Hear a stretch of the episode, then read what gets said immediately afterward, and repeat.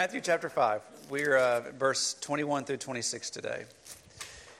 Um, you are all brave people because you have chosen to come to church. I warned you two weeks ago if you read the emails and the Facebook posts um, where we're headed, if you've been keeping up just where we're going, you are a brave person because we have now arrived at a series of passages where Jesus is going to just leave us bare. Um, so we've been working our way through this gospel. And last week in verses 17 through 20, uh, Jesus taught us, well, verse 20, unless your righteousness surpasses that of the scribes and the Pharisees, you will never get into the kingdom of heaven.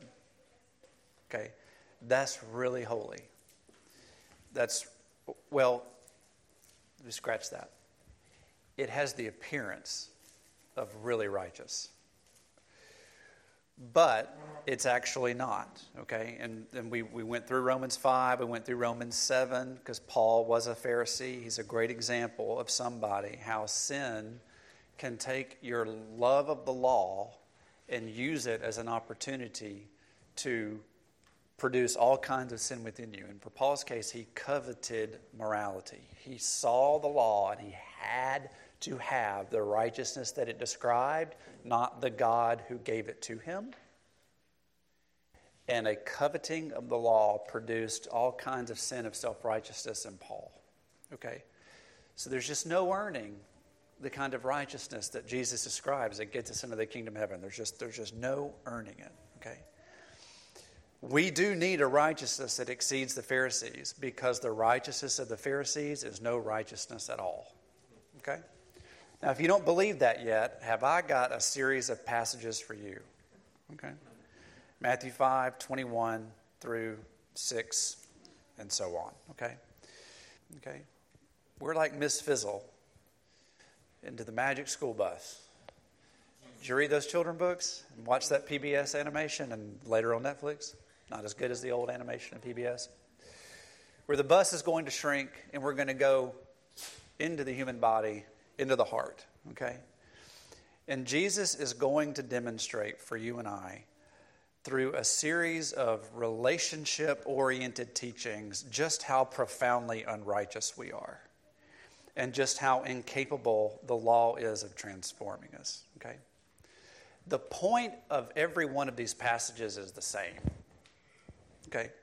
The point is the same you and I can't read the law and the prophets and covet after them. We have to read the law and the prophets, which are about Jesus, and long for Him. Okay? That's the point. It's to drive us to Jesus. Okay? But the topics are so real and so practical that we're going to take our time and do every one of them. I'm, I'm, I, never mind. I, have told you I'm, I'm going to do it. I'm going to do it. We'll go. Okay. There are several I would like to skip for, for both personal reasons and because of the topics themselves. Okay. But we're going to do it. Lord willing, we're going to go right through it. Okay. Um, so they're, they're so practical. So we're, we're going so because remember, what did Jesus say in verses 17 through 20? I did not come to abolish them, to, but to fulfill the law and the prophets. And so whoever Whoever breaks one of the least of these commands teaches others to do the same is called least, but whoever does and teaches. So even though it's about the heart, it's like it's not like there's no practical output from the heart. There is, and Jesus is going to teach us that from, from the text today. So here we go. Uh, and before I read, let me let me just kind of set it up this way. Did you see in the news this week about the Homeland Security's disinformation committee thing. I, I, knew that. I knew at least two or three people. We talked about it in Sunday school too. Disinformation. There is disinformation. There are such. There is such thing as a truth. There is such thing as a lie, and those two things can't coexist. So okay, that's that's true. That is what Jesus is getting ready to embark on. He's he's embarking on a disinformation campaign. And you, and you can see it in the text instantly in, in verse 21 and verse 27 and verse 31 and verse 33 and in verse 38 and in verse 43 uh, throughout chapter 5. So let's, let's read verse 21 through 26 together. Look at it with me. You have heard that it was said to our ancestors, do not murder, and whoever murders will be subject to judgment. That's the disinformation. Verse 22. But I tell you, and here's the truth statement everyone who is angry with his brother or sister will be subject to judgment. Okay. You've heard that it was murder, but I'm telling you, if you've ever been angry, you're, you're subject to judgment. Whoever insults his brother or sister will be subject to the court. Whoever says, you fool, will be subject to, well, now it's getting intense, hellfire. So if you are offering your gift on the altar, and there you remember that your brother or your sister has something against you, leave your gift there in front of the altar. First, go and be reconciled with your brother or sister, and then come and offer your gift. Reach a settlement quickly with your adversary while you're on the way with him to the court, or your adversary will hand you over to the judge, and the judge to the officer, and you will be thrown into prison. Therefore, I tell you, you will never get out of there until you have paid the last penny. Okay. I want to do three things today. And the first one is let's get some clarity. Okay? Look at verse 21. You've heard that it was said to our ancestors, Do not murder, and whoever murders will be subject to judgment. The first thing I want you to underline here is this phrase that you have heard it said. Now, on one hand, this is a very common phrase that not just Jesus, but rabbis used to teach the text. It's a really simple and effective way of reading and explaining. That's what preaching is supposed to be. It's supposed to be reading the Bible and explaining the Bible and making it clear, okay? And um, the, so Jesus uses this phrase because it was a common phrase. But the other reason he uses this phrase is that most people didn't read. You all can read. But Jesus' day, most people could not. And so, quite literally, they only knew what they heard, which is why Jesus says, You have heard, it was said. That's important to keep in mind all the way through the text because people are not living by what they read, they only have what they are told. There's a great deal of potential for disinformation. Okay? But the second thing, and I think maybe the most important thing, is that Jesus isn't critiquing or questioning the law because he's not come to abolish the law, loosen the law, invalidate the law. He's the fulfillment of the law. He, he's already preached its necessity and its authority. So when he says, You've heard it said, do not murder, but I tell you, he's not critiquing the law. He's critiquing the way, critiquing the way in which it's been taught to the people. He's critiquing its interpretation and its application. There is a right way and a wrong way to read and interpret and apply the Bible. There is a right way and there is a wrong way to read and interpret and apply the Bible. There is no, well, I see what you're saying, but maybe you could do it this way. No. there is a right way and there are wrong ways to read and interpret the Bible. And remember, the right way is Jesus is the fulfillment of the scriptures. Okay? Do you understand? So Jesus is saying that there, he is critiquing and questioning the way that the scribes and the Pharisees were interpreting and teaching the law to the people. He's not questioning the law, he's questioning its interpretation and its application having been mistaught by the scribes and the Pharisees. Because the scribes and the Pharisees were putting together Exodus 20 and Numbers 35 and by doing so, they, rather intentionally or unintentionally, who knows, but they were emphasizing the legality of the law and not the relational aspect of the law. They're emphasizing that it's a legal issue, maybe not necessarily a relational issue. Okay? And that's something we're going to see all throughout the rest of chapter 5. This slow and steady bending of the law to be more about its legality than, a, than about the relationality, the relationship. An emphasis on its letter, not an emphasis on its spirit. Okay? And if with that emphasis comes a blinding self confidence and a self righteousness instead of humility and introspection. Remember the story I told you about me stealing lifesavers? It's interesting, my mom did not call the police. What'd she do? She marched me back in the store to apologize. What was she emphasizing? Relationships, not legality. Okay, it's a very Jesus thing she did there, and even though I don't necessarily know that she was doing that. Okay. So, in this case, and in the others that we'll see through chapter 5, the scribes and the Pharisees are effectively reducing the meaning of the text to legality, not relationship, okay? They removing the full implication of the commandment. It's making it legal, not relational. So, Jesus offers a true correction. This is the right way to read Exodus 20. This is the right way to read Numbers 35. Jesus says, I tell you, everyone who is angry with his brother or his sister will be subject to judgment. Whoever insults his brother or sister will be subject to the court. Whoever says, You fool, will be subject to hellfire. Okay? So Jesus is saying. Unfortunately. Jesus is saying that to interpret the commandment from Exodus 20, you shall not murder, strictly in terms of taking the life of another person is merely to interpret the law that enables most of us to keep it. I dare say no one has killed another human being in this room. As, as much as it happens, as the stories are illustrated for us in the news and told us in the news, in some really horrific ways and in some really disturbing ways, all of it's, all of it's bad. Most of us don't know someone who did that most of us, if not all of us, have not done that, okay? But the reality is, according to Jesus, that all of us are guilty of breaking this commandment and doing it in very grievous ways. Because the letter of the law says don't murder, but the spirit of the law is that anger in our heart directed at our brother is murder the same heart that murders is the same heart that angers. So to, to hate, to, to feel bitter, to have this very unpleasant, unkind feeling of resentment toward another person is to be guilty of something just as reprehensible as murder.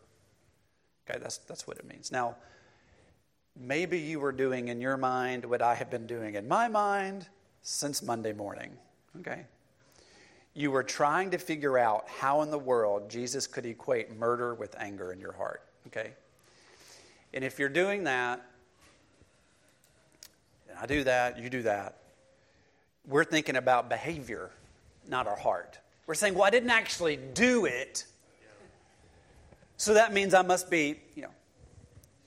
So think about it just for a moment. Isn't it weird that the Ten Commandments standards are actually quite low?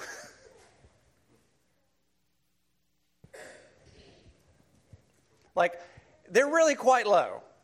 Do not lie, do not steal, do not deceive one another. That's Jewish, that's Jewish tone. You know, it's going to be. I lie, lie, lie, lie. We got that, right? That is not in the notes. I'm not sure what happened. It's party. It's been a party all weekend, so I'm just. You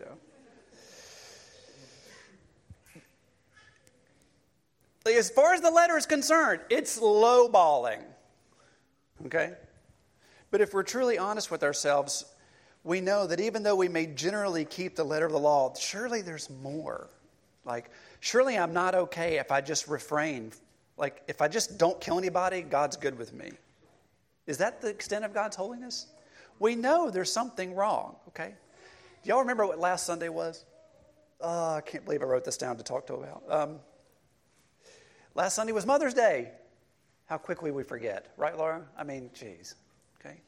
I don't know if your standards for your children's behavior get elevated on Mother's Day as a father or maybe as a mother. Like, it's Mother's Day. You guys better, you better fly right.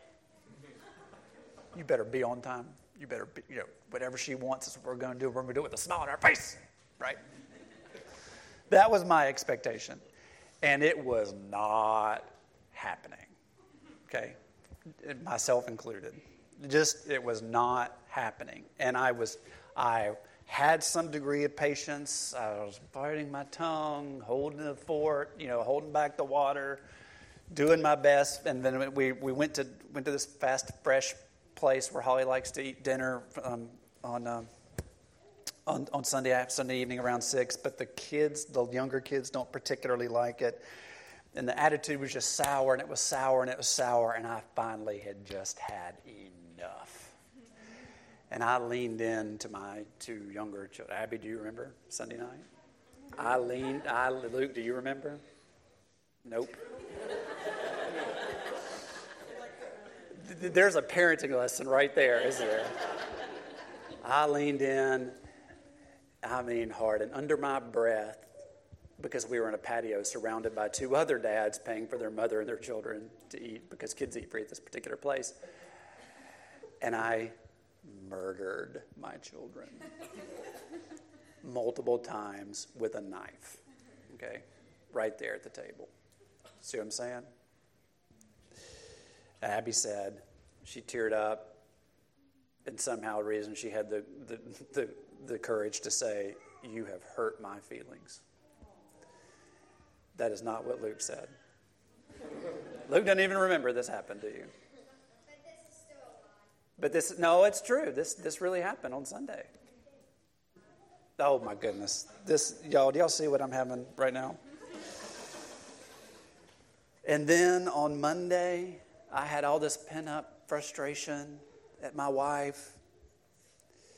And finally, at the end of the day, and it wasn't just like the day of frustration, it was like months of stuff because, you know, that's, that's my way of poorly handling my emotions and my experiences and I, there was blood everywhere.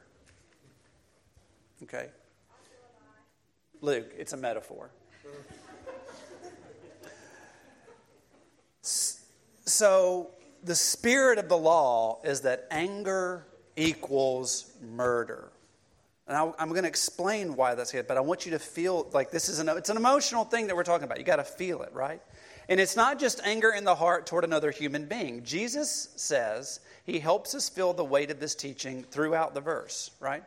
The righteousness of a follower of Jesus must not, not, must not be guilty of either expressions of contempt or expressions of abuse. That's what verse 22 and 23 are, okay? Verse 22. This is, these are expressions of contempt and abuse. I tell you, whoever is angry with his brother or sister will be subject to judgment. Whoever insults his brother or his sister will be subject to the court. Whoever says, You fool, will be subject to hellfire. Okay? The phrase insults his brother, maybe, does anybody's translation have raca? You have that? Okay? That's technically, it's like a, it's a slang word. It's not, you know, straight translatable. So uh, it meant so many things that you kind of have to write lots of things in your English Bible to get at it. It just, it means airhead, worthless fellow, um, all the things, okay? And so, so it just, that's why the CSB just says, whoever insults his brother, pick your insult. That's what that one means, okay? Um, the word fool is the Greek word is more. It's where we get our word moron from. Jesus is saying, those of you who hold and express contempt or abuse in your language toward another person, Exodus 20, you shall not murder. That's what it is. The heart that does that is the same heart that, that murders. Okay? Anger in our heart toward another human being, speaking contemptuously and abusively toward another person, is, is murder. Okay? Uh, one of my favorite folk singers, songwriters, uh, David Wilcox, has this very humorous song called "Blow 'em Away every morning in my commute. Mild mannered man in a business suit. When I want to go home at the end of my day, there are all these other cars stacked up in my way. I pull up behind one, pull out my pistol, and blow them away. so what's, what's he doing? He's exposing our heart, right? Jesse James behind the wheel at high noon in my automobile. This is, a, this is a, that's our heart he's describing. Dietrich Bonhoeffer, in his book, The Cost of Discipleship, which is effectively his sermons or his commentary and his reflections on the Sermon on the Mount, writes this Anger is always an attack on a brother's life because it refuses to let him live and it aims at his destruction. That's what anger does. The disciple must be entirely innocent of anger because anger is an offense against God and his neighbor. So to love God and love your neighbor. Anger is the opposite. Love your neighbor. Anger is the opposite. Okay? It's the death of your God. It's the death. It's the death. The angry word is a blow struck at our brother, a stab at his heart. It seeks to hit, hurt, and destroy. A deliberate insult is even worse, for we are then openly disgracing our brother in the eyes of the world and causing others to despise him. With our hearts burning with hatred, we seek to annihilate his moral and material existence. We are passing judgment on him, and that is murder, and the murderer himself will be judged. So, Jesus' point is that the same heart that literally murders is the same heart that slanders and insults is angry. Those are things are murder because they reflect the heart's desire of a person to have that other guy out of the way. Okay? That's, that's what it means. And when we get angry, when we swear, when we insult, when we hold in contempt or abuse with our words, we murder, but we also forfeit, to segue from Bonhoeffer, our relationship with God. We erect a barrier not just between the person we've just slain, but between ourselves and God, which is why we have verse 23 and 24. Jesus says, So, if you're offering your gift on the altar and there you remember that your brother or sister has something against you, leave your gift there in front of the altar. First, go and be reconciled with your brother or sister, and then come and offer your gift. So, Jesus' point here is that whenever there is anger in our heart toward another person, we actually have to have a positive, proactive attitude towards redeeming it. Okay? There is no value as far as God is concerned in an act of worship or in other good works that are done when there is anger and strife between you and another person. Okay? Let me say that one more time.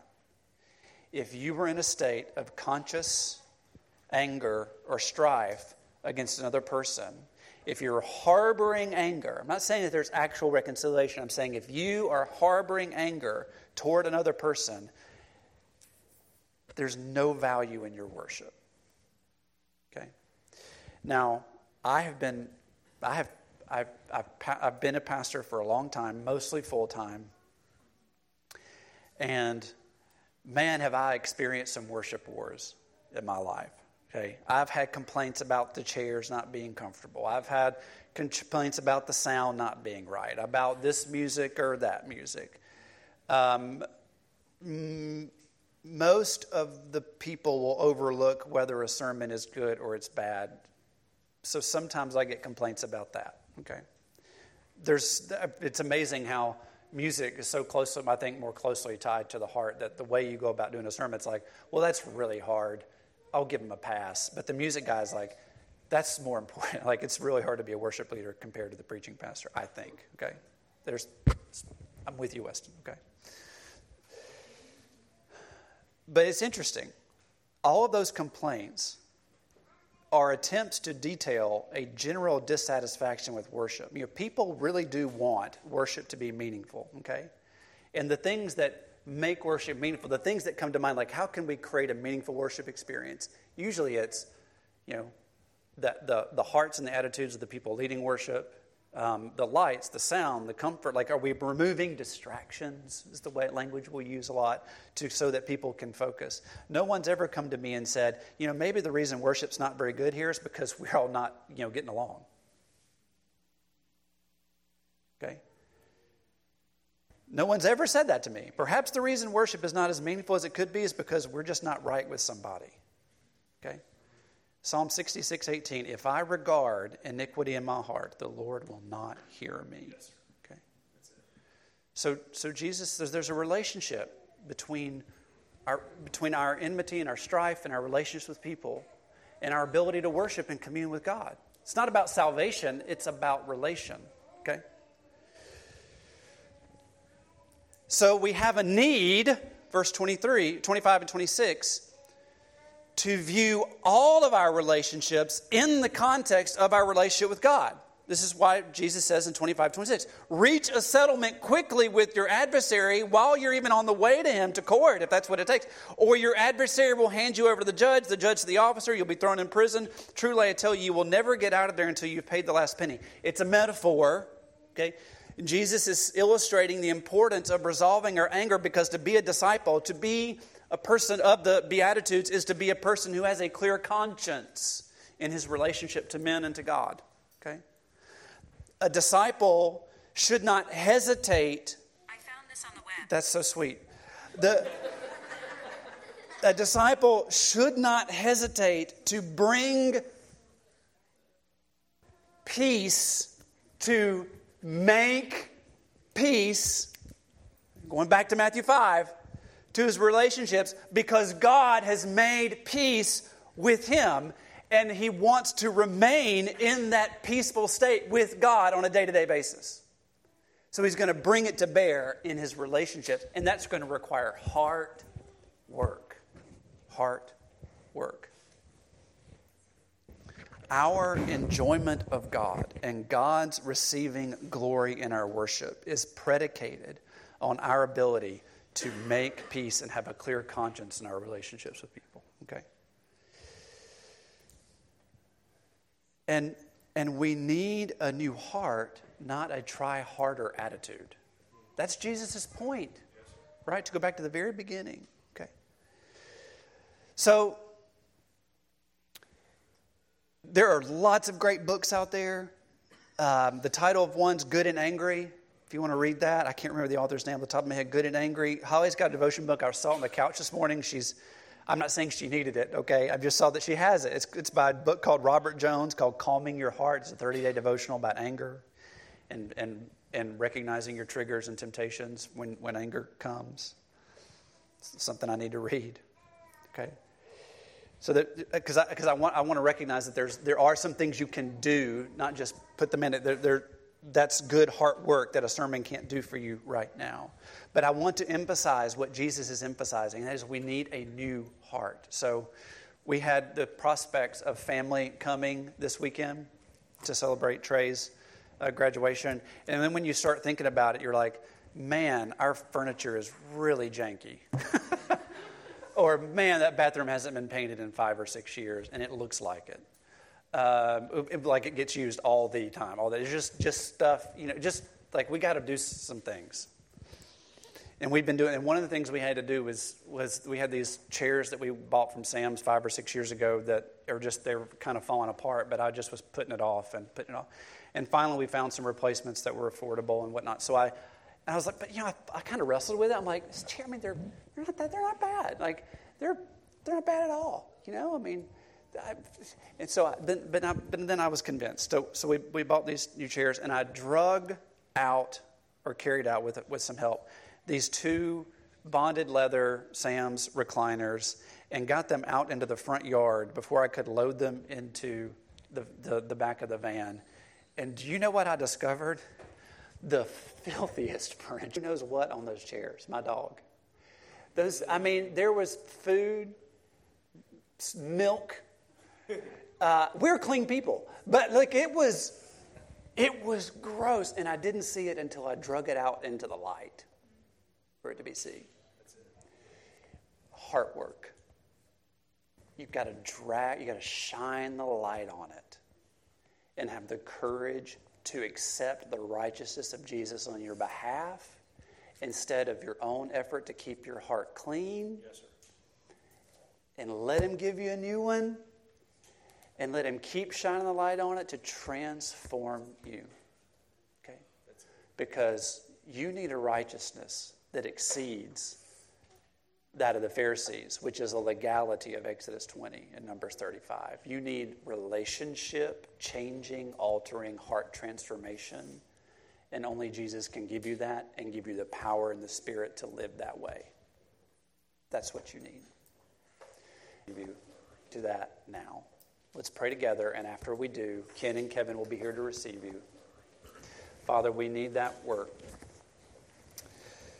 We need that new heart. And as we grow in you, we, we, need, we need the courage to keep stepping and living in the light. And so it's one thing, like to know that as far as the legality of is concerned, like we've been declared righteousness. Those of us who trust Jesus, like not because we're good, but because you were, He was good on our behalf. Like we have that standing before you. But this is the life of the people who live this. Like that's true. Like we're going to heaven. Now we got to live like it, and that means it's not just about the outside; it's about the inside. So give us the courage to analyze our words our attitudes of contemptuousness, of abusive language or treatment of others, of anger in our heart, of bitter resentment. Just the sheer recognition that we break the law,